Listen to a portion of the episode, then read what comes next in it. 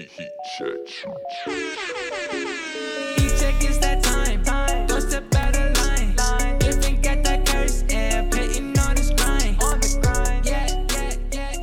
All right, welcome in to the second edition of our preseason conference basketball previews.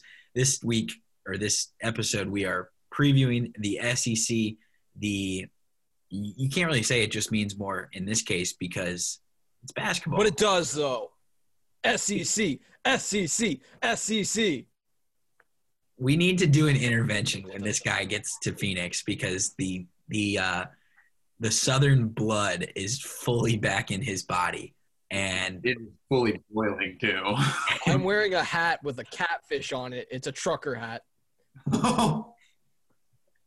that this guy is just a completely different human being from when March uh whatever 12th happened when when the, the start of quarantine really really kicked in. And since then the man is in love with this conference. So we were like let's let's get this one out of the way. Let's let Peyton have his little SEC moment and we'll, we'll get out of here. Um but in in all jokes should be a pretty interesting conference this year. Uh we have the usual Kentucky losing everybody and bringing in a whole bunch, a whole crop of freshmen. We have Tennessee, LSU, Florida. They're kind of expected to be in that top tier of the conference, up there uh, with with tons of returning talent, a couple a, a couple of highly touted recruits as well.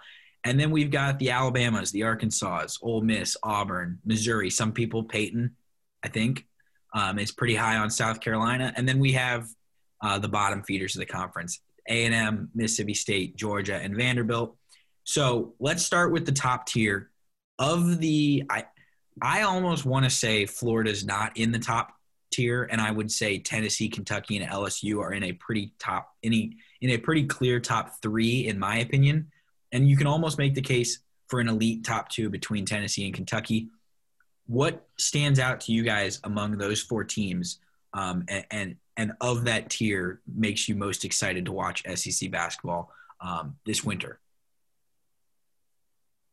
Well, I think honestly, not from the basketball perspective, but the American gangster Will Wade and LSU, just how good can this team be with everything swirling around the program? We've seen teams kind of dissolve for less. These guys have played with each other though for years for the most part. Most of the dudes that are coming back and for a lot of these guys, it's a very important year. You got to up your draft stock. Most of the dudes on this roster had been there, decided to come back after entering the draft initially. So, can LSU weather all of that? Because dictating based on their talent and their coaching, his track record, Will Wade, as a basketball coach, not man making strong ass offers. Um, this team should be as good as all the other teams in the SEC, including Kentucky and Tennessee, I think. I like that. I mean, yeah, this is a really interesting group of four. Uh, LSU is going to be really good, but again, the inevitable hammer that's going to come down on them, whenever it does, is going to be looming over that program and could cost Will Wade his job at some point. So that is going to be interesting to see how they play with that. A team I'm really interested after last year, especially because I think we were all somewhat thinking they were going to be pretty good and they fell pretty flat. Florida, this is a team that got two five star recruits last year Tre Mann, Scottie Lewis. Didn't play that well. But then they find a guy like Keyontae Johnson who comes up towards the end of the year and becomes kind of their guy. He now comes back. They lose Kerry Blackshear. Major disappointment for being the best transfer in the country last year. He didn't really play all that well. So they lose him, but Keyontae Johnson comes back and they get Tre Mann and Scottie Lewis both back. I'm excited to see how they play. Hopefully they can fulfill that five star potential because if they do, Florida's going to have a very interesting uh, big three right there with Keyontae Johnson. If he, I think for them to be a contender to win the SEC, he needs to continue what he did last year and then some. I think he needs to add a little bit more and kind of shoulder a little bit more load, especially with uh, with how talented Tennessee, Kentucky, and LSU are. So I think Florida's definitely in it. They're going to be interesting. I'm not as high on Florida basketball as I am on Florida football, but um, I like you know I, I, love me some Gators. So I, I, think it'll be interesting to see what the Gators got this year. I think Yeah. it's, I think it's super interesting that um, even though in, in terms of my conference rankings, I have Florida at four, and most people, um, most of the previews I've read, have Florida as either the third or the fourth best team, depending on how much people liked LSU. Um, it's you don't see a lot of conferences where the conference player of the year, pretty much resoundingly, the preseason favorite, comes from the team that's projected to finish fourth in the league. That gives me skepticism as far as picking Keyontae Johnson to win SEC Player of the Year. Mhm. Um, I just You know, you don't see a lot of guys win the conference player of the year unless they have absurd numbers winning it on a team that finishes fourth. And and I think that Mike White's a pretty a pretty good coach. They could win this conference, but and they could compete for the for they could be up there. You could you could tell me they finish anywhere one through four. You could tell me they finish five if if Yeah. an Alabama has a really good year or if I mean someone else makes an absurd leap into that group. Um, I don't foresee that happening. But if Florida finishes four like I expect them to, I don't see them getting Keyontae Johnson the, the player of the year because that would mean to me someone, whether it's, and I'll get into who I have picked later down the road in this podcast, but that would mean someone for Tennessee, Kentucky, or LSU stepped up, especially um, in the Tennessee and Kentucky range where people are, are tabbing them as very solid top 15 teams in the country. Yeah, no, I think so. And I think it's a make or break year for Mike White, and people know that. So they are kind of putting a little bit more expectation on this team because there's an added degree of pressure after how last year went, given the expectations. I think for Florida, it's not about Keyontae Johnson. It's whether or not Scottie Lewis and Tre Mann can be what they were built to be a year ago. And that's going to determine how good Florida is because if those two dudes step up to the level that you thought they were going to be at last year, which isn't out of the realm of possibility, well, that's the best big three in the league. And it's probably not that close. It might be the best big three in the country, based just purely on talent. If we're being real, is two five star top 10 dudes and a guy who absolutely dominated down the stretch of last year's season. That's an uh, elite group of wing players. So, can that happen for Florida? That's going to be the big question all year long. But I'm with you, Gabe. I think there are four or five guys in the league that I would pick rather than Keyontae Johnson to win this award. Because if Florida's going to be good enough to win it, it's not going to be because he's taking 20 shots a game and putting up huge numbers. I, I agree with that 100%. I think, you know, Florida's success is going to come obviously with Keyontae Johnson, but he's going to need that help because he was good last year and they weren't all that amazing. Go ahead, Peyton. I, I, I just I want to throw out a, a, a name at a time here, and you guys tell me if you think there's a better chance that this guy wins the most valuable player of the year in the conference or Keyontae Johnson does. Okay, sound good? Yep. Sure. So Trendon Watford, yes or no? Gabe, you're wearing an LSU shirt. I I uh I don't know if I want to give away my well I'll, I'll just say it now because we're gonna get to it later um, during our they would they could they should um, portion of the segment or portion of the podcast. I have I have Trendon Watford winning conference player of the year. So Mm. so uh, Let's Yes. go. Yes, I personally believe that Trendon Watford is more is higher on my tier ranking uh, than Keyontae Johnson. Yes, I will say Trendon Watford. Griffin? I'm gonna go. Ah, that that's tough. I mean, Gabe is like Gabe like has me like sold on it. I'm gonna say no. Um, I I'm not gonna say I'm not gonna. Trent Wofford's really good, and I think LSU is going to be the better team at the end of the day. Mhm. But I just think I think you know that team has a lot more guys that can put up more numbers. And I think Keyontae Johnson's numbers, as compared to Watford, are probably going to look a little bit better. And if they have relatively the same success, I feel like their chances would be about the same in that way, anyways. So I mean, I, I would just go with the guy that get, that's probably going to put up more digits. Yeah. and that'd be Keyontae Johnson. Okay. Uh, John Fulkerson. Um, I would say equal, equal chances. Equal chances.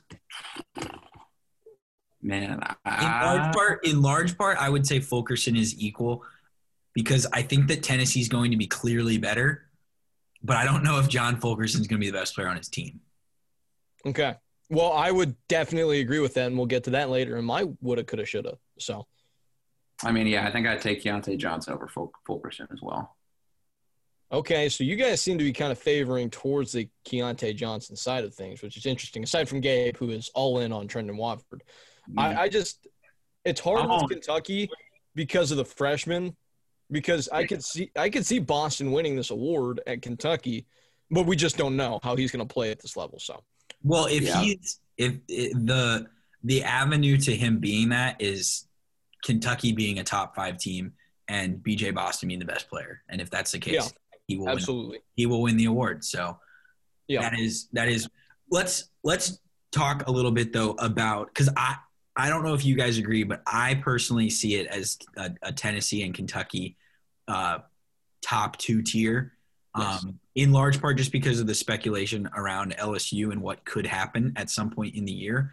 Um, but which way are you guys leaning in terms of the experience of Tennessee or the the youth and the just depth of talent that Calipari brings in recruiting wise that it might take a little bit of time, but by the end of the year, who are you thinking um, stands for longer during the NCAA tournament between Barnes and Calipari and the Vols and the Wildcats?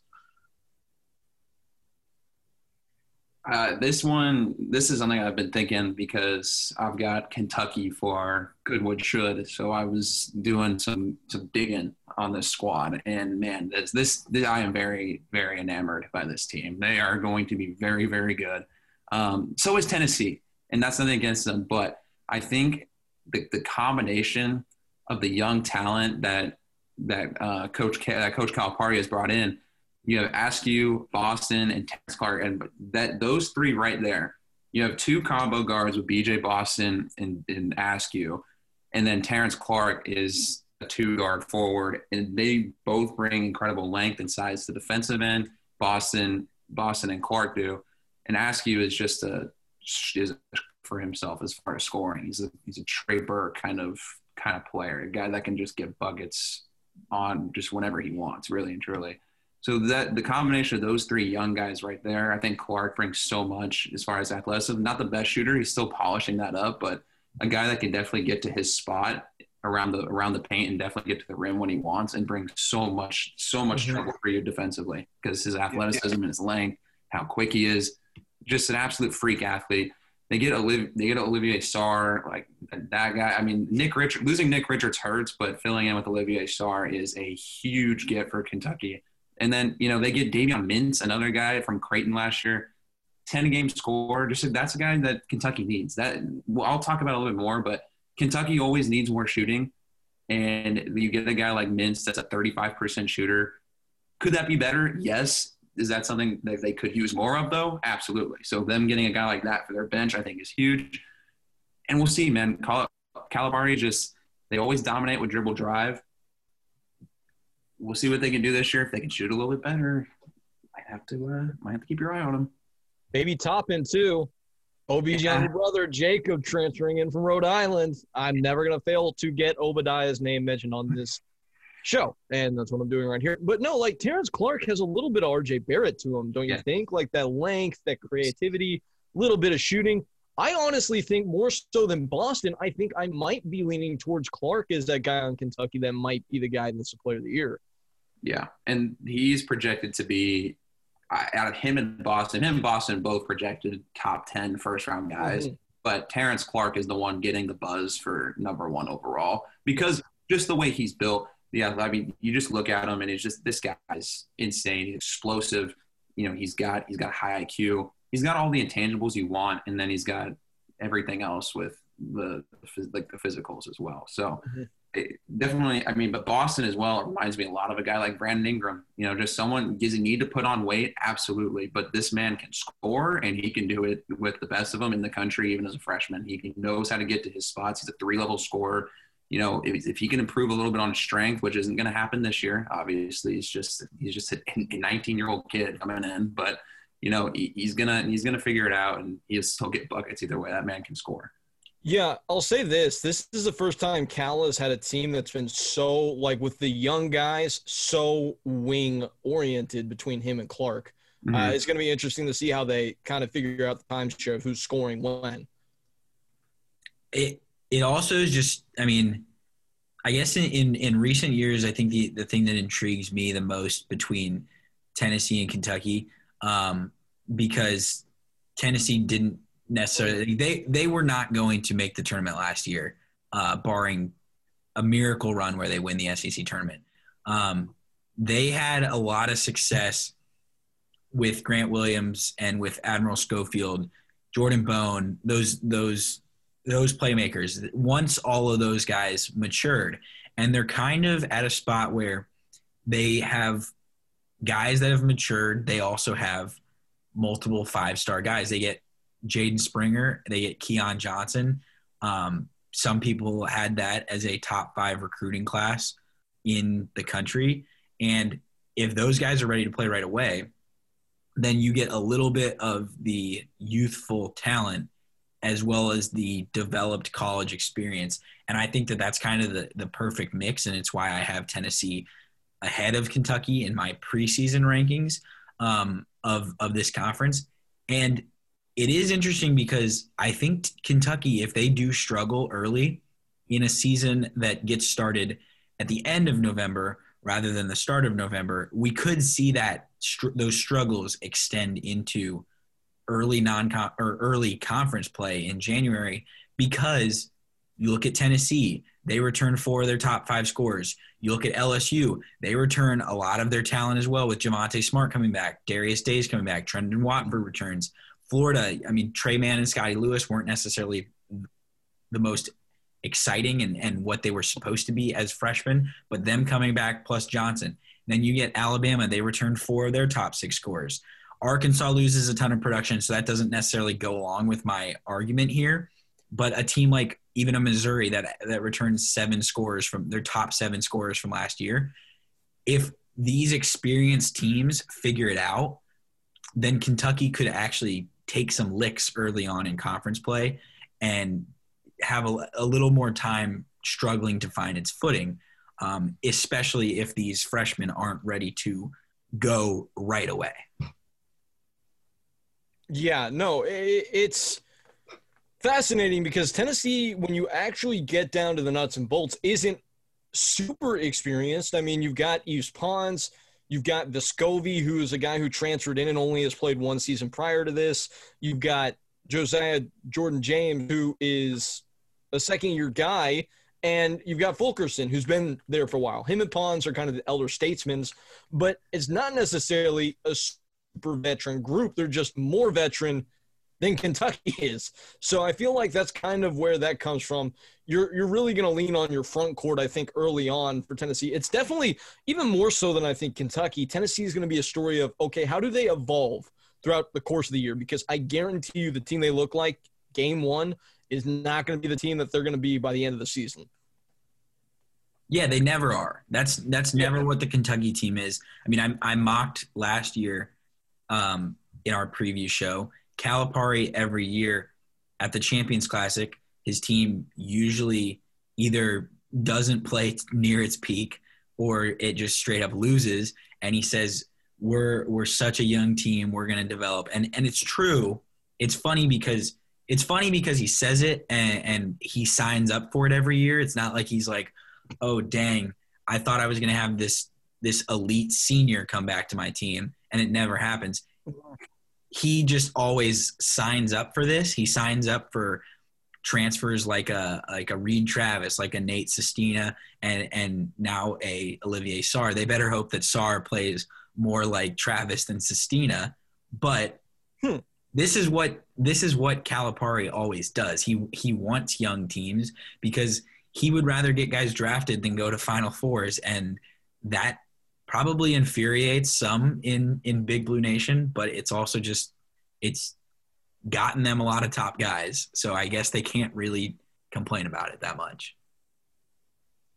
Yeah, and I think we always see the thing with Kentucky, they're so young, and these are guys coming out of different high school programs, and they just have to learn how to play together under the way you know Calipari wants them to play, and that's why you always see them transform. By the time you're in November, but by the time you get into February, Kentucky's always that team. It's like, okay, they're starting to play real well. We need to see how they're going to do in the NCAA tournament. The scary part for me, though, with them this year, I think where they're starting with their talent in the back, with their talent with their guards and their wings, with with Boston Askew and Terrence Clarke, they're in a more dynamic position scoring wise than I think they've been in a while. Because with these guys, you, you know, Askew, like I said, Trey Burke kind of guy can just good passer, but also solid shooter, better shooter than any of the guards they had last year. And they had Hagans Quickley, a bunch of great guards, not great shooters, great defenders. But they're going to lose a little bit defensively with their guards with Askew, but he's he's an athletic guy too, six foot three. It's not tiny, but he doesn't bring that.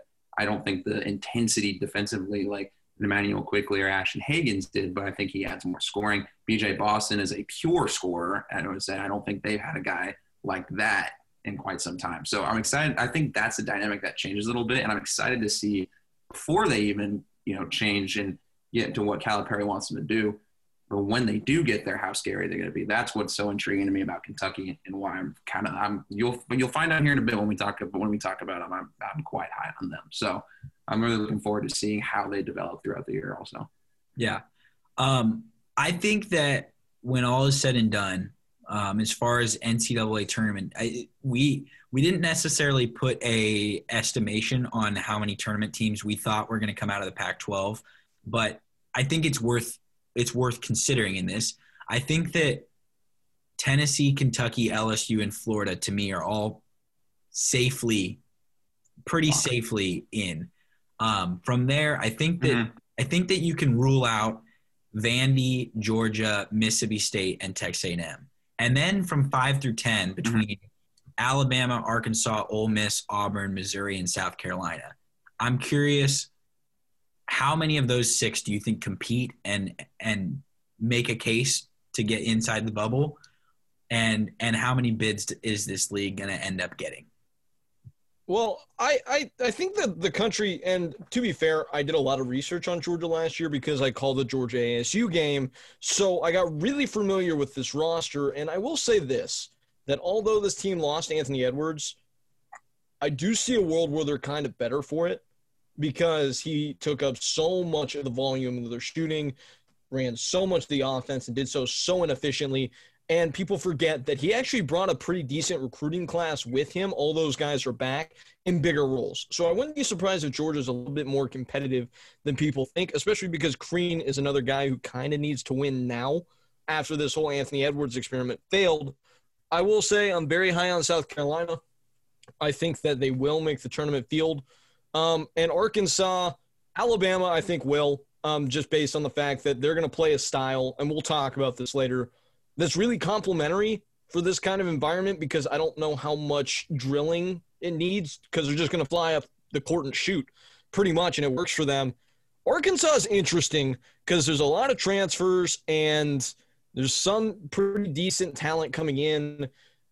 But we found out that some players are deciding to come back after this draft process, after all, and rejoin their college programs after we thought that was not an option as things kind of are muddled through in the NCAA level, trying to figure out what's happening with COVID and who they're going to allow to be eligible and not. I do see a world where if somehow Isaiah Joe, who is our favorite player, and said he was going to the draft and said he was coming back and then said he was going, if him or even Mason Jones, who is a junior last year and I think would be my pick for National Player of the Year if he were coming back to Arkansas this season, if either of those two dudes go back to Arky, we're having a little bit of a different discussion about them. But I actually have them, contrary to popular belief, the third in that middle tier. Okay. Okay. Um, yeah, I think so. I just looked because I was curious where he stood on it. Lunardi has seven SEC teams in. He has Auburn as the first in the next four out. Um, Mhm. He doesn't think that Missouri or South Carolina are getting in, but he does think he had Bama um, and Arkansas safely or just inside it. I think they were both in the last four in. Um, and I think he also had Ole Miss in there. So that's an interesting set of teams. Um, I think I, I definitely am intrigued by Arkansas just because I think that that could be a mess, but also Muss has shown that he can kind of Mm. figure things out with different sets of, of guys. Um, and I'm intrigued because he has he has three transfers who have all scored double figure in double figures averaging um, at other programs at the division one level so that's interesting but he also has like a connor vanover from cal who's just a 7-3 dude who can stretch the floor um, and maybe him playing on an actually good team will be something interesting for him but i do i do think i, I don't know what the combination of teams is going to be if i was leaning towards anything I would say Alabama, Arkansas, and Ole Miss would be my three, um, as those three to get in at, to be those seven. But you could tell me any of those ten make the tur- make the tournament, and I'd be good. Yeah. Let's get to SEC superlatives. Um, doesn't matter who goes first, but this was a, a good thing we did for the Pac-12. We're going to keep doing them for each of the conferences. Pretty open forum. Uh, make up your own little awards and hand them out here. Okay, um, I'll start with mine. We talked about Florida a little bit, and I'm gonna hand out. I'm gonna hand their team award this year. Biggest prankster, um, basically just a team that should be good but falls flat. Now Florida was definitely this team last year, and I'm not giving it to them based off last year. I think they're setting us up again because we're using last year now. Looking back, Tre Mann, Scottie Lewis weren't very good, and that's for five star recruits. You know, that's not usually what you think, especially for top guys like that. But now I think we're using that as kind of an excuse to oh, now they're going to be living up to that potential. And we're just setting ourselves up again. Keyontae Johnson, great potential conference player of the year. But we were also talking the same thing with Kerry Blackshear, potential SEC conference player of the year as well. I just think we can't get super high on Florida, and I don't think we are. I think we have them in the right spot. Three, four, five, I think is a reasonable expectation for them.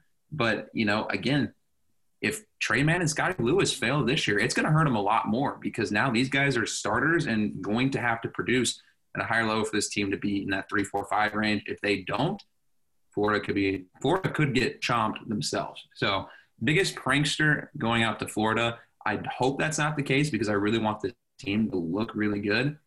But I just I don't want to set myself up again. I had Florida as a Final Four team last year. Not not doing it again. Not doing it again this year. Not making the same mistake.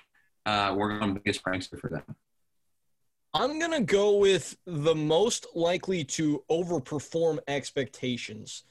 And I think you guys know where I'm going with this. South Carolina, Frank Martin has not had a team in the field since their Final Four run a couple of years ago. And you start to look at some of the parallels between that team and this one, and I think it's interesting. Sindarius Thornwell scored 21 points a game, former Clipper Griffin. Um,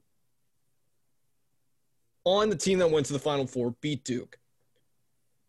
You look at last year's South Carolina team, the guy make that jump, scoring about 13 right now, heading into his junior year is A.J. Lawson. You've got a multiplicity of different ways that you can score. Jermaine Couisnard, who's gotten hot at different points throughout his career and made a lot of big shots. Maik Kotsar, who was actually on that 2016 team that made the run to the Final Four. He's another guy who scored double digit points last year, also collected about six rebounds per game. Keyshawn Bryant, who's shown off unique athleticism and only in 21 minutes per game last year, averaged nine and four. He'll be expected to have a bigger role. And then you've got, I don't know, I don't, that's probably not a, that big of an impact, but Seventh Woods is also, if you forgot, he existed. On the South Carolina team and eligible. So one of the the best hoop mixtapes of all time, also available. But it's a group that all those guys are recur- returning. Those top four dudes from last year are all back, and I think that aspect of continuity when we talk about a Kentucky in this weird 2020 season where everything is kind of altered. When we talk about a Kentucky, that's all a bunch of new dudes playing with each other for the first time. When we talk about Tennessee, although there are some veterans, realistically, three of their top seven or eight guys are going to be freshmen. When we talk about South Carolina, Frank Martin's been the coach for a long time. These guys have played with each other for a long time, and they have all showed that they can impact the game. I think that South Carolina might be the fifth best team in this conference. I don't think that that'd be the most shocking thing. It, the the reason I think that it can be so jumbled is just because there's so many different teams that have so many returning scores, so much production returning, True. um, which is incredible because we can see the same thing next year if all these guys use the eligibility freeze to come back. I don't know if that will necessarily happen the way that the uh, scholarship logjam will be, but I could see with with South Carolina, and I, I don't. It's not what I'm predicting, but I won't be shocked if it happens. My first superlative for the SEC is a copy and paste from the Pac-12. It's the FBI's most wanted, and it goes to Will Wade. It goes to Will Yeah. Wade. Um, he just continues to defy our expectations. Um, I mean, he was held out of coaching an NCAA tournament game. He's still the head coach. Um, he it seems like his he might he must have made a, a strong ass offer to the to the LSU athletic department to to keep his job. Um, he's still standing up against the feds, and he's he's swinging for his life, um, trying to hold on to that job. But if there are, uh, I said Western saloons had had Sean Miller's face up there, but in every gas station, every Chick Fil A in the Southeast, there's a sign, FBI's most wanted, and it's Will Wade's face. The American gangster. American Gangster, Will Wade, John. I, I'll say it almost every week. Jon Rothstein, I love you. Um, okay, my second, my second um, superlative going to go out. Most likely to become a superhero. Basically, I'm just saying. I think a guy that's going to dominate this year and probably be a very good player at the next level. You already know where we're going. It's the NBA factory in Kentucky, and I've got a couple options here, but I'm going with BJ Boston. I think this kid has got just oozing potential. Sierra Canyon, shout out Southern California. Um, Sierra Canyon has body bagged my former high school in hoops before, so I have seen firsthand what that program produces. Uh, and BJ Boston, I think, is the next guy out of there. Reminds me so much of Brandon Ingram. I already said that earlier. The guy that just can score in any way he wants. He's long. He's he's a- he's actually a very good passer for considering he's a score first kind of guy. Good passer. He's got good vision. He's got the length to be good, very good on defense when he wants to put in that effort. He's got, he's got everything you want, man. I think this kid is going to be something special. NBA comp, like I said, Brandon Ingram, and we see what he is now. For the New Orleans Pelicans, definitely a all-star level player, and I think I can see the same thing out of BJ Boston. I'm very excited to see what he can do at Kentucky. I think he and Terrence Clarke make them very dangerous. So most likely become a superhero. BJ Boston. I hope you know he's out there flying around this season and uh, saving Kentucky in some games. All right, moving on. Most likely to turn an Armani suit into a towel, Bruce Pearl. Come on. This guy went from such a veteran latent team a year ago with Wiley and all the guys that have been on their Final Four run the year before, and everybody's gone, and he's just turning the keys over to the freshman Sharife Cooper. Now, I will say that Bruce Pearl has sung the praises of Sharife, saying he's well beyond his years maturity wise. He kind of does the right things. He's a good leader, but this team is going to be predicated on this guy, this five star recruit. And it's just, I think, emblematic of something that's kind of bigger in the league as a whole. You've either got teams like South Carolina or who are super veteran laden, or you've got teams that are bringing in a bunch of McDonald's All American freshmen and trying to put it together. And it's this across the league in the middle of it, this kind of equalizing factor where everybody's kind of got something going for them aside from maybe the bottom two or three teams that you could kind of bet on. For Auburn, it's Sharife Cooper, and that's going to be a wild ride for the Tigers all year long. Aubie is going to be biting his claws, and we know how Bruce Pearl sweats when he doesn't have control of a situation. So, yeah, Bruce Pearl most likely to turn a suit into a towel. I I love that. Um, A good one. I, I think that that's going to be it'll be a struggle on the plains this year. Um, I think that I actually you kind of convinced me into thinking that Auburn is like the least likely of those top ten to to really do do something um, in the conference and and make the NCAA tournament. My second award, Peyton kind of wrung my neck out for this one last night when I suggested it, but I'm still going through with it. It's the Luke Maye Award for being the second best player on the team, but actually getting credit for being the first. And it goes to John Fulkerson of Tennessee. Um, I think a lot of people, I mean, Peyton Peyton is a John Fulkerson, uh, basically the, the cult leader of that fan club. Um, Hold on, hold on. No, I, I actually happen to be firmly in the same position as you are, but I, I hazard to guess that the guy that I'm thinking of at Tennessee might be different than yours. So I'm going to let you continue, but Okay. don't slander me like that. Fulkerson Okay. is staunch. I just remember watching Tennessee play Kansas last year, and you were having a full-on love a fest. The love Because he shouldn't be able to do that. Look at him. and and that's why it, it's similar to Luke Maye. I mean, the numbers aren't aren't quite the same. Fulkerson last year averaged 13.7 points per game. Uh, Luke Maye, his senior year, had 15 points per game, 10 rebounds per game. Um, Luke Maye had had Coby White. John Fulkerson, in my opinion, is going to be getting most of the credit, but Jaden Springer is the guy who's going to really make things go there. I think that his his guard play um, is going to really push Tennessee to the level that they weren't able to reach last year, in large part because they didn't have a guy like him. And and Fulkerson Yeah. is is gonna get a lot of credit for something that he's gonna it's it's gonna be a 50-50 deal, but everyone's gonna get enamored by that headband and the long hair. Um, and and just the way he he plays so hard. It's the the old college basketball Yeah. thing. The, those things, those cliches of he just wants it more. Like he he just fights for the rebounds. He he he gets steals and blocks. All these things. They're, they're not wrong, but Jaden Springer's better, or is going to be better in my opinion. And and so the Luke Maye Award goes to John Fulkerson. College basketball's Trevor Lawrence.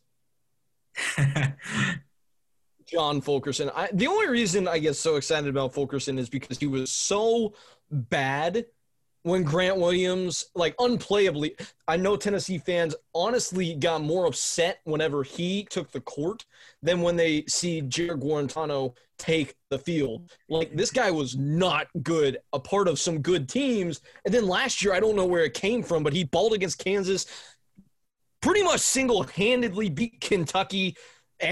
I don't know. It's just enamoring to me to watch the meteoric rise of John Fulkerson. So anyway, Griffin, what's that next?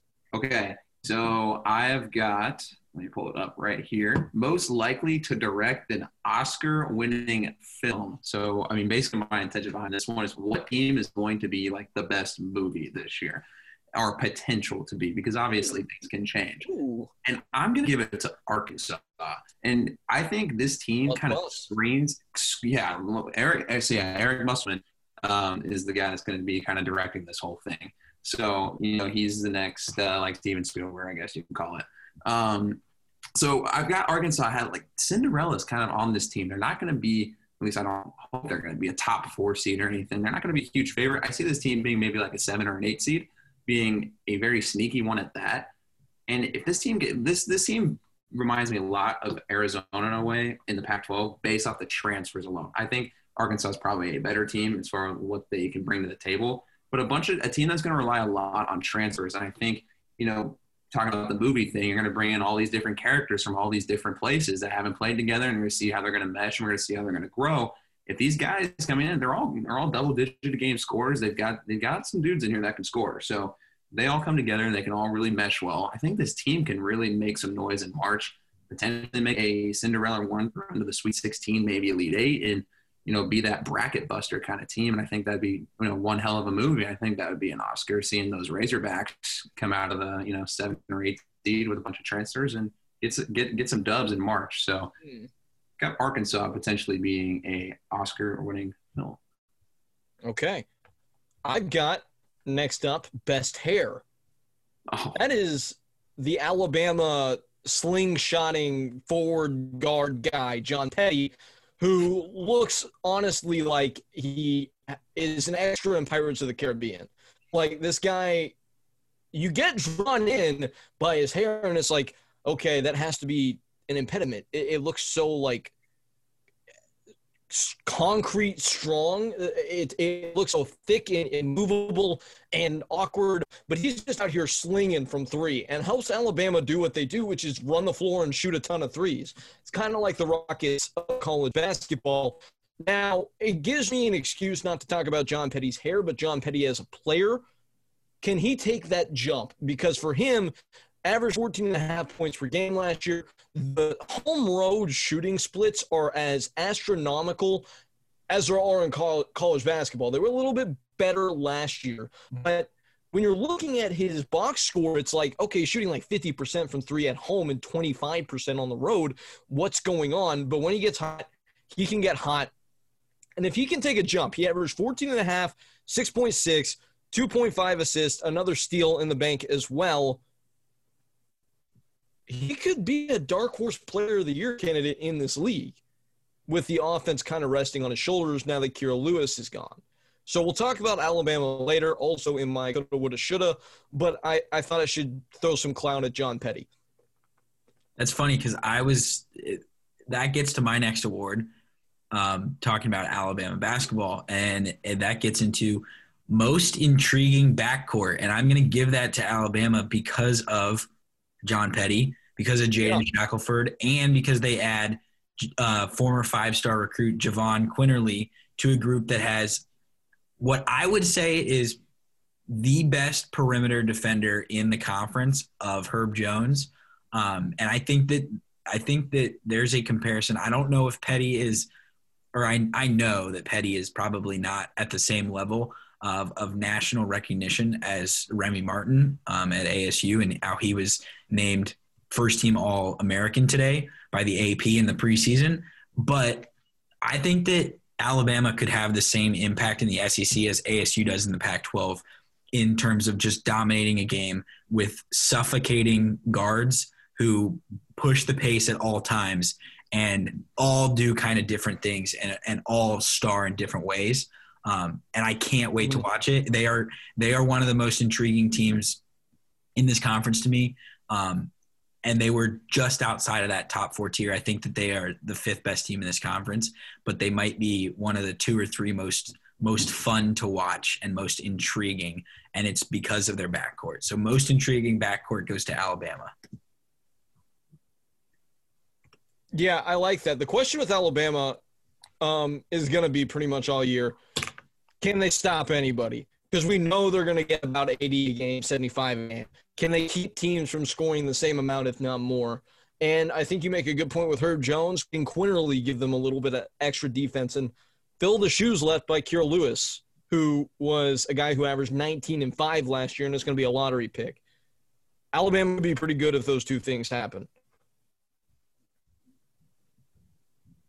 I mean, I don't have I don't have a, another um, superlative to give out. So if you guys got more, you guys go ahead. I have two more. Okay. Gabe's always overachieving. Yeah, I only did those. You okay? So I'll just quickly do the last two. Um, the the the the last one will transition me into my they would they could they should of LSU. But my fourth uh, superlative goes to most likely to star in a horror film. I think this is a team that could scare people in March. Um, not a team that you would want to play at the SEC tournament if you are in need. If this is a team that I could see playing somebody in a game that that they must win to stay on the right side of the bubble. Lunardi's saying you got you got to get past this team, um, and it's Ole Miss. I think Devontae Shuler could really scare some people. The surrounding pieces, Romello White, Matthew Murrell, I think that those guys could could really do some things in March. And and if Shuler is able to make shots in the way that I anticipate him being able to, he can kind of carry the Rebels to a couple wins in the postseason. They can get hot at the SEC tournament and not be a team that you want to play. That's my fourth one. My last superlative goes to best player in a supporting role. This is not necessarily the Huh. best second. This is not necessarily the best second best player on any team um, because I think you can make a case for Fulkerson. I think you can make a case probably for Terrence Clarke or, or someone else on the Kentucky roster, depending on who steps up. But it's going to go to Javonte Smart because I think if LSU is going to be their best, they'll need Trendon Watford to be the best second guy on a on this in this conference, and and he will have to step up if or when Trendon Watford has some foul trouble or when he doesn't necessarily produce to the level at which I think he's going to um, this year. So Trendon or Javonte Smart is my best player in a supporting role um, to be the second complimentary second star who steps up when needed. That transitions me into they would, they could, they should, and LSU. So LSU, my first statement um, for everyone at home. As a refresher, we're doing these. Each team, we each get two of these teams from the conference. A statement of what they would um, want, what they could have, or, or what they should do. Uh, basically, LSU would be an easy top 20 team if there wasn't such uncertainty around Will Wade's situation with the program. I think that there's a real case to be made that they are basically in the same situation as Tennessee is, um, adding some young guys and, and some some contributors, some high, high highly rated recruits. Um, they they also get a couple really good transfers in in Shareef O'Neal from UCLA, Josh LeBlanc from Georgetown, and they return a bunch of a, a bunch of very good players in in Smart Days and Watford. So I think that this is a team that should easily be ranked in the top 25, easily ranked in the top 20. And if if we could trust that Will Wade wasn't gonna um, have the FBI coming for him um, or the NCAA dropping the hammer, it'd be a little different situation. My second statement, LSU could, um, and this dates back to when Peyton you were asking us about who we thought could win the Conference Player of the Year um, in comparison to Keyontae Johnson, and I think LSU could have the dark Mm. horse contender to win SEC Player of the Year. Some people would say Javonte Smart, but like I just said, I think he's going to be the best second player, the best supporting, um, supporting actors, best supporting, best player in a supporting role, whatever, however you want to term it. I think Smart's going to be a, good number two because Trendon Watford is my guy, and I think that him coming back, he was one of the guys that I talked about um, when we did our draft of guys we wanted to see come back to school. Now that he's back, I want to see him take full advantage of the opportunity and play his way into being a first round pick as a sophomore, kind of in the same. I don't know if he'll go necessarily as high um, as Bridges, Miles Bridges at Michigan State did, but he could have that kind of impact in his second year at LSU. And then LSU should continue to fight the NCAA. And I wrote C Oklahoma State because if you can if you comply with the NCAA, it never works out. So keep fighting, keep fighting. I don't know if I, I'm not gonna say I'm not gonna say keep fighting the good fight because I don't know if it's the good fight, but keep fighting uh, and, and and go Tigers. Go Tigers. Keep fighting the good fight. Oh my gosh. Put it on a shirt. I did not say that, Griff. I said I don't know if it's the good fight. I don't know if it's the good fight, but I do know that you got to fight um, Javonte Smart. He's been worth a strong ass offer. I would agree. well, we're going to take it to somebody who is always fighting the good fight. That is Deacon Rick Bull and Tennessee, and I'm going to do that here in a second. I do want to pose one big question, though.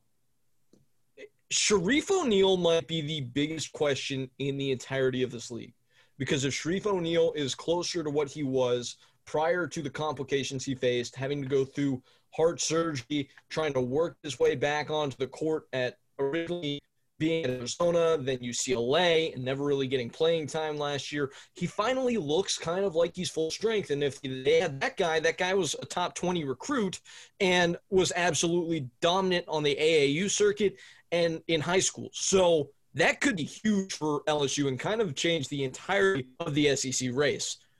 Let's talk about one of their direct contenders for that top spot Tennessee. We're going to go and start with their wood. They would be a real national title contender if Rick Barnes can find a way to format an offense that doesn't just throw the ball into the post over and over again. We're going to talk a lot about this front court because it's going to be very good. And Yes, similarly to that team from a couple years ago, this Tennessee team has a great front court. Like Grant Williams, like Admiral Schofield, the big dudes, and Admiral might have been a little bit on the smaller size, but Tennessee played that that small ball style where he was pretty much a three-four at most of the time. Tennessee, I, I don't think is going to be at best like that. Whether it's Vescovi, who showed up from Spain and shot the heck out of the ball all year long, but more so growing into the season, it's Triple J, Josiah Jordan James, Keon Johnson, Jaden Springer. How can they get those guys integrated? How can they spread teams out so dudes like Fulkerson and like Yves Pons can really work and eat on the inside? That is going to be the biggest question for this team because they could have a very, very potent offense, and I trust they're going to be good on the defensive end of the floor because of the two guys that they have guarding the rim, which includes the guy that is my could. Yves Pons. If you don't know the name, get familiar because this is a dude that was buried the first two years of his career. But Tennessee fans were so excited about because of the athletic ability. He had to sit behind Grant Williams. There was no real way to play him because he didn't bring much shooting. So that's kind of what he worked on. This is a dude who blocked 7.7% of opponent shots when he was on the floor. He is the best shot blocker in college basketball. I say that with confidence. Sorry, Sheway. Sorry, all the other guys across the country. I think it's this dude. He's huge, massively muscular, and has bounced out of the building. And on top of that, he's refined his offensive game so he can blow by you, not really off the dribble, but athletically. If he gets the ball on a cut, he's throwing it down, and he shoots 35% for three over the last year. Adding that to his game, a dude who jumped into double digits last year for the first time in his career after averaging about three points a game his first two seasons on Rocky Top. I think Yves Pons could be the guy nationally that takes the Doke jump. And I think he could be even better than Doke was because not only is he going to be dominant athletically on the defensive end, he's going to be an elite rim runner for these guards to have this dude who is just a brick wall setting screens, and then a guy who can touch, excuse me, touch the top of the backboard. Backboard words are hard. Um, touch the top of the backboard on lobs, and then also can pick and pop for three. I think this is a dude who can maybe I've said this about everybody in the conference so far, it feels like, but win SEC player of the year. I think he's going to be Tennessee's best player this year, personally. Came back, was in the draft, decided to come back to school. I think he makes a massive leap this season. And if that happens, we have a different conversation about Tennessee because they're far and away the best team in the SEC. And what Tennessee should do is they should have the best and most productive two way front court in the country because of what John Fulkerson brings offensively as a rebounder. I already told you everything you need to know about Yves Pons. Fulkerson averaged 14 and 6 last year and shot 61% from the floor. That should tell you about the offensive ability. Now that the floor is going to be even more spread with all the shooting and play creating that they have, it's going to be a really tough cover for teams to try and go toe to toe against this veteran front court for the balls. That's the woulda, shoulda, coulda on Tennessee guys' thoughts. You I mean, lost yeah. me. You lost me at he's at V. Your Yves Pons is going to be better than Doke because I don't think eh, it's so hard to be that historically efficient uh, shooting the ball from so close, and then also just like the advanced analytics of not just. I understand that Pons blocks a lot of shots, but how many shots uh, Doke just negated, as in shots that could not be taken and forcing teams to take threes or long twos instead. Um, I guess I'll just always defend my guy, but Yeah. but I also understand that in my my Luke Maye award for Fulkerson, it could be uh, Springer, it could also be Pons. So I agree with you there. Yeah. I think he might be the most athletically gifted player. And this is high praise considering the guys that are in this league. The league, maybe in the nation, I, I really only kind of put Cade Cunningham ahead of him in terms of just natural gifts and ability. Yeah, I think Pond's a real difference maker, and he's kind of the he's kind of the piece that counters exactly what Kentucky wants to do. And obviously, look at that as Tennessee's biggest competition. Kentucky's a team that loves to penetrate and get to the rim and kick out and create their offense like that, just basically abusing with their athleticism. Because Kentucky is usually way more athletic than every team because they always get the fresh best athletes from high school.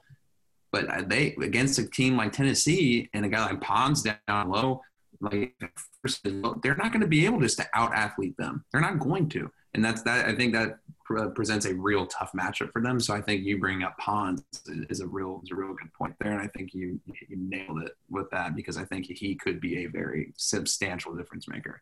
Mm. Um, but I'll get into my my first team for could, would, should, and yeah, we're going Kentucky Wildcats. You know we're going to talk about them, so we're going to start with the could.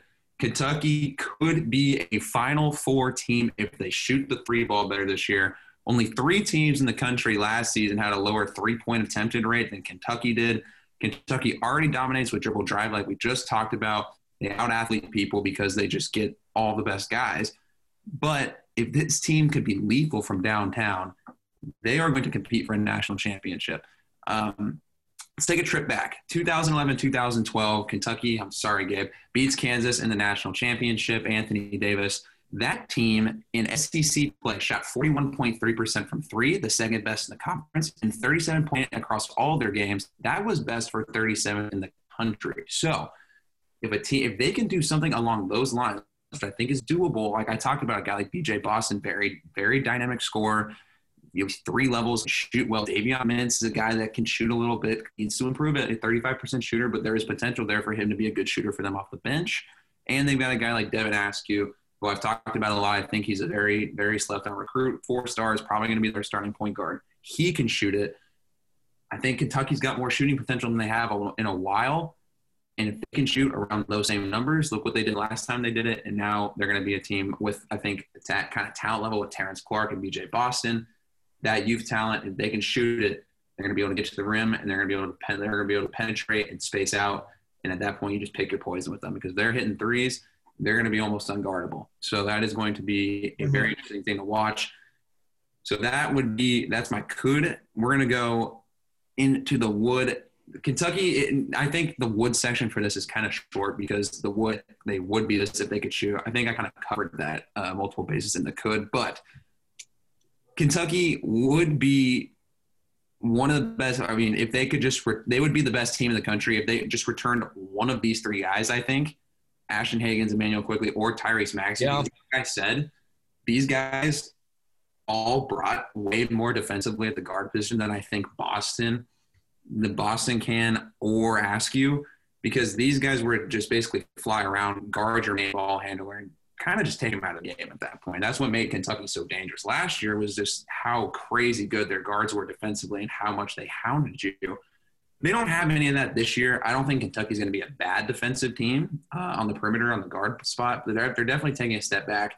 And I hate, obviously, it's so easy with Kentucky out of all schools. Oh, if they just had one guy returning here, one guy returning there. But I really think this year they're going to miss that defensive presence that those guards brought. So if they could just bring, if they would, they would be if they could bring uh, one of those three guys back. Unfortunately, they can't. They're going to the NBA, so we'll see. They haven't been drafted yet because we don't have an NBA draft right now until I think next soon. week. Next week. There we go.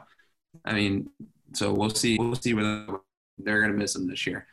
And so for my should, Kentucky should be at the very least a team that makes it to the Elite Eight. I have high expectations for this team. I think it's it's a little bit bold to say Elite Eight, but I don't think it's too much to ask for a team that has three really good freshmen, especially offensively, and they get a guy like Olivier Sarr, who's going to be a very good fill in for Nick Richards down low. Calipari is going to have a very dynamic team this year, and I, I, I expect that I expect a lot out of this team, I'm really excited for them. So Kentucky should be an Elite Eight team. If they're not, I would honestly say that's a disappointing season for them because of how much talent they have and what the potential they could do. Yeah, this might be the most talented group Kentucky has had since their Final Four run with the perfect season. And Karl-Anthony Towns stretch. I don't think so. I mean, I think like we talked about Peyton, Terrence Clarke is potentially the number one pick in the draft. BJ Boston's a guy that I like a lot, especially for the future. I think a potential future All Star, definitely a top ten pick. And and then, like I mentioned before, with Devin Askew, I think he's a guy that's slept on a lot of four star career. I think he's a lot like Marcus Bagley for ASU. Two different positions, of course, but Marcus Bagley is a guy that can score, he can shoot. He's only a four star recruit, so I think people kind of sleep on him a little bit. He doesn't have the five stars, you know, top two, top three in his position. They don't have that, but these are guys that can ball and they can definitely make an impact on a team as their as their third or fourth guy option wise on offense. Mm-hmm. I think uh, the Elite Eight statement is true in just the sense that at Kentucky, Duke, and Kansas, if you don't make the Elite Eight, it's something. It was basically an abject failure that that season. So that that's just that's just a fact out of no matter what. Yeah. So I completely agree. Um, and and I mean, you can say you can say it might be one of the most talented teams in so long. Like it, it just it's you can say that with every freshman class basically that Calipari brings because he's going to hype them all up, and we truly just have to see to see if any of them fade or if any of them become more than what we would expect. Um, that's kind of how things always go, and and we've always had quick judgments on guys like De'Aaron Fox, Malik Monk, different stuff. Sometimes they develop, sometimes they don't, and and we'll see. Um, my second team is one I'm not necessarily as high on. Griffin, I think you said biggest prankster. They could be, uh, they could certainly be that again this year. So, L, or Florida, they would be happy to be a top four seed at the SEC tournament. I think that last year, because they struggled with guard play, uh, they weren't consistent uh, in, in terms of getting production from Scottie Lewis um, and Tre Mann and we don't know what the guard play will necessarily look like completely this year um, with Andrew Nembhard transferring. So that is a lot of production that is unaccounted for and kind of questionable. So we'll see where where they end up. Um, if they're a top four seed, that means that they beat out the Alabama, uh, the South Carolinas, the Arkansas, all those middle teams in the conference who could have really good years. I think Ole Miss is going to have a decent one. Mizzou might might be a fighter. If Florida's a top four seed, it means they fought off all of those and they're right up there with LSU and Kentucky and Tennessee, which is a good sign. And and I think that's why they would be happy for that. Florida could, on the other hand, their floor is fighting for an NCAA tournament berth. Their floor is being a team, um, much like last year, where Lunardi is giving updates after every conference game they play in late in late February. Um, and if Keyontae Johnson's not capable of carrying them, uh, and and like I said, the guard play doesn't necessarily show up. We've seen Florida find their way to be a bubble team and be a 9, 10, or 11 seed. It's not out of the realm of possibility. We could see it. We could absolutely see it again. Um, I wouldn't be shocked. Then my third statement Florida should they should get better defensively. Last year, they were 61st first in the country in defensive efficiency. And just by the fact that Mann comes back, Lewis comes back, and Johnson's there, if you have three returning starters or three returning contributors that are, are high level contributors, um, there should be at least some consistency on the defensive end. And there should be a little Hmm. connectivity, and they should be able to communicate well. Uh, and that usually cures if you have effort um, and you can't necessarily communicate, then the communication should be on better point at this point, and and they have the physical tools to defend well. It's just about buying in and communicating and having some sense of urgency. They have more experience. They don't have any excuses. So I think that their defensive uh, intensity and and defensive metrics should improve this year. If they're not a tournament team, is Mike White gone? The seat would get super hot. I would say that. Mm. Okay. Season last. I'm gonna move to a. I don't know if they're less interesting than Florida. I don't know. I'll let you guys be the judge of how interesting the Alabama Crimson Tide are because they are my next team. I'll start with the Wood. Alabama would, with a season from Jahvon Quinerly, in which he is the team's best player, which is the kind of guy he was marked up to be before he went to Villanova.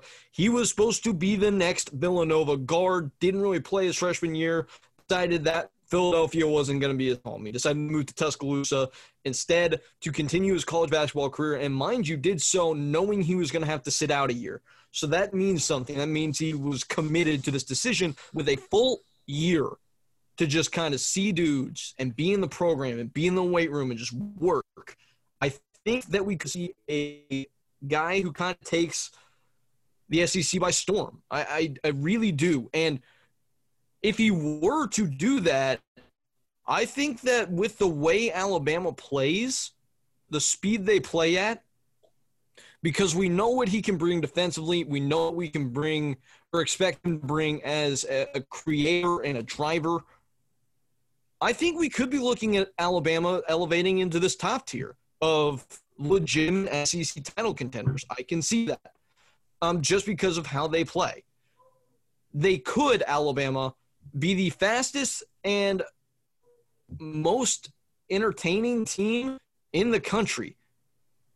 Alabama was the fourth fastest team in the nation last year and the fastest in the power leagues. They averaged guys 79 possessions a game. They're just getting shots up. Playing this fast and freestyle, I think they could really benefit from the simple nature that it's not as hard to install offense when you play this way. It's really figuring out, okay, how can we get our best guys out in transition quickly and run the break? That's what Alabama does. They've got all the shooting, Herb Jones and everything coming back to try and help them lock dudes up defensively. A lot of established players. So integrating this system, I talked about continuity, is not going to be hard for them especially since the, their big newcomer, Quinerly, has been with the program for a year already. So I really do think that we're going to witness a team play at warp speed, lightning quick in Tuscaloosa.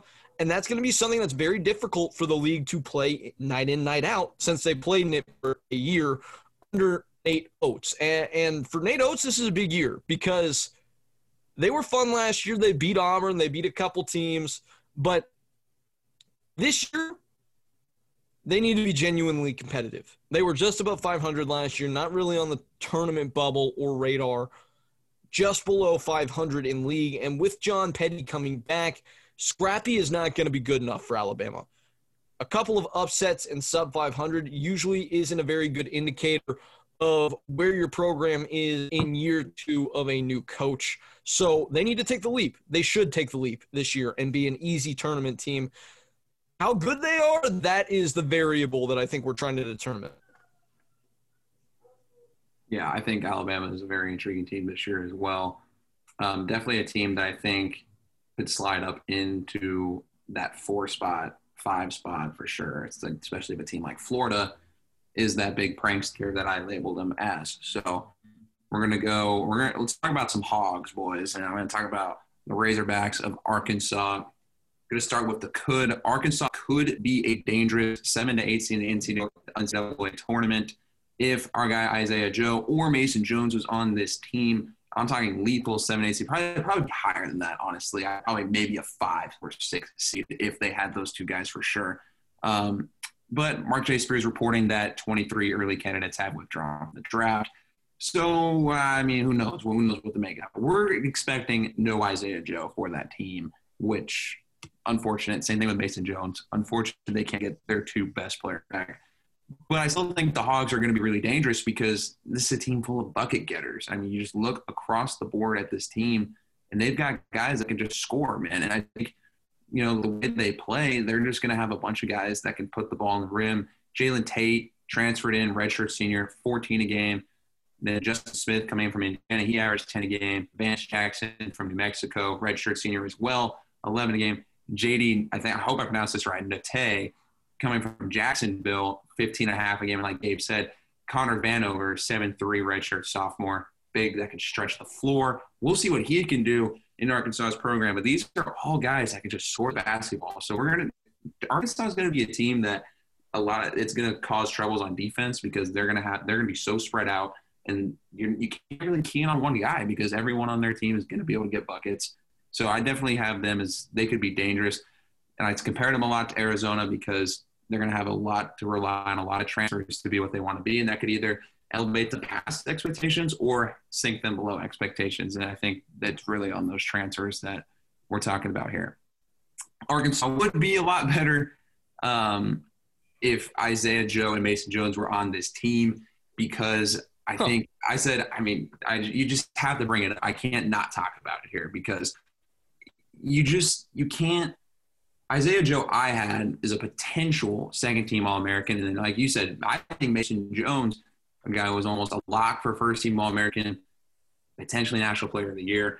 That man can score, and I think Isaiah Joe, if he if if he improved on his efficiency numbers a little bit, definitely could have some some some murmurs for second team All American, and Arkansas would have had probably the best scoring duo in the country with those two coming back. So that, that's unfortunate. We're not to get to see that. But what we're going to do into the should and what I actually really expect to see out of Arkansas this year, Eric Musselman's group. Arkansas should be a middle of the pack team in the SEC that will be very fun to watch because, like we said, bunch of transfers, bunch of dudes that can score. They're gonna be they're gonna be a team that is going to go in and upset a team like Florida, like LSU, I think, at some point. And they're going to make the top dogs, I think, in Tennessee and Kentucky sweat if they're hot. And they're going to be that kind of team that's just going to go in and battle with the top dogs and probably just feed off the middle teams to bottom teams in the conference. Are they going to be susceptible to losses here and there? Absolutely. Um, every team, every team gets cold on some nights. Basketball, we know that. But I think Arkansas is going to be a team that no one's going to want to play especially if it's for a meaningful game to determine whether you're going to get into the big dance. So I, I'm really, I really like the Hogs this year. I think they're gonna be fun to watch. The SEC as a whole, man, this conference is gonna be really fun to watch for basketball. I know it always talk, they always talk about football with the SEC, but man, this is a really, really, really intriguing basketball conference. The last few years, uh, especially this year. So I think people need to start tuning in. This this is a very much a basketball conference as well. Yeah, I don't know if there's a league in the country that is better one through ten than the SEC is this year. The Big Ten. I don't think so. I disagree with that. There's infinitely more talent in this league. There's better coaching in this league. I think. Man, eh, that's iffy. But you've got guys like Bruce Pearl who and and Frank Martin who have made Final Fours, and they're in the bottom half of the league. So I don't know how you can argue it against that. Um, you've got Calipari. You've got Mike White, who's been to the the third weekend of the NCAA tournament. You've got, or at least the second weekend. He went to the Elite Eight. No, they they went to a Final Four, didn't they, with Mike White? No. They lost to South Carolina in the Elite Eight, correct? Yeah. So, and then you've got obviously guys like the Deacon, and I don't know. I, I think this league just perpetually gets overlooked when you're talking about Kermit Davis as one of the three worst coaches accomplishment wise in the SEC. That says a lot. Even Cuonzo Martin's made deep NCAA tournament runs. Has he? They went to the Sweet 16 and were a play away from the Elite Eight. When? The year they lost to Michigan. I guess. I guess that's so long ago. He hasn't. Con- Cuonzo Martin hasn't had NCAA tournament success in a long time. But I'm um, just saying, when that's the bottom of the bin, it's a pretty well coached league. well, good coaches that haven't had success where they're at. I don't know if you necessarily get to say they're. I mean, they're still good coaches, but I would say the top of the Big Twelve is more elite, and the the Big Ten will get more bids. But the SEC is very watchable. I think they are Yeah. they are safely like you can make you can make a case for them probably uh, ahead of in the they're more in the discussion with the Big Ten and the Big Twelve for best conference than they are with the ACC or Pac twelve for for worst Power Five, I guess, or the Big East if you want to say Power Six. I think the ACC when we get to that one. Um, I'm not saying don't listen to the ACC preview, but the ACC preview is probably going to be the one that least excites me for when we uh, sit down and do the research for because I think that that conference is kind of weak this year. Um, but thank you once again for listening to the SEC preview. We are continuing to record these before November 25th. That is two weeks away from college basketball as of today's recording. Um, thank you for listening. Like, rate, review, subscribe for Griffin Peters, Peyton Gallaher, myself, Gabe Swartz. Thank you for listening. See you next time. Blaze Radio presents Heat Heat Check.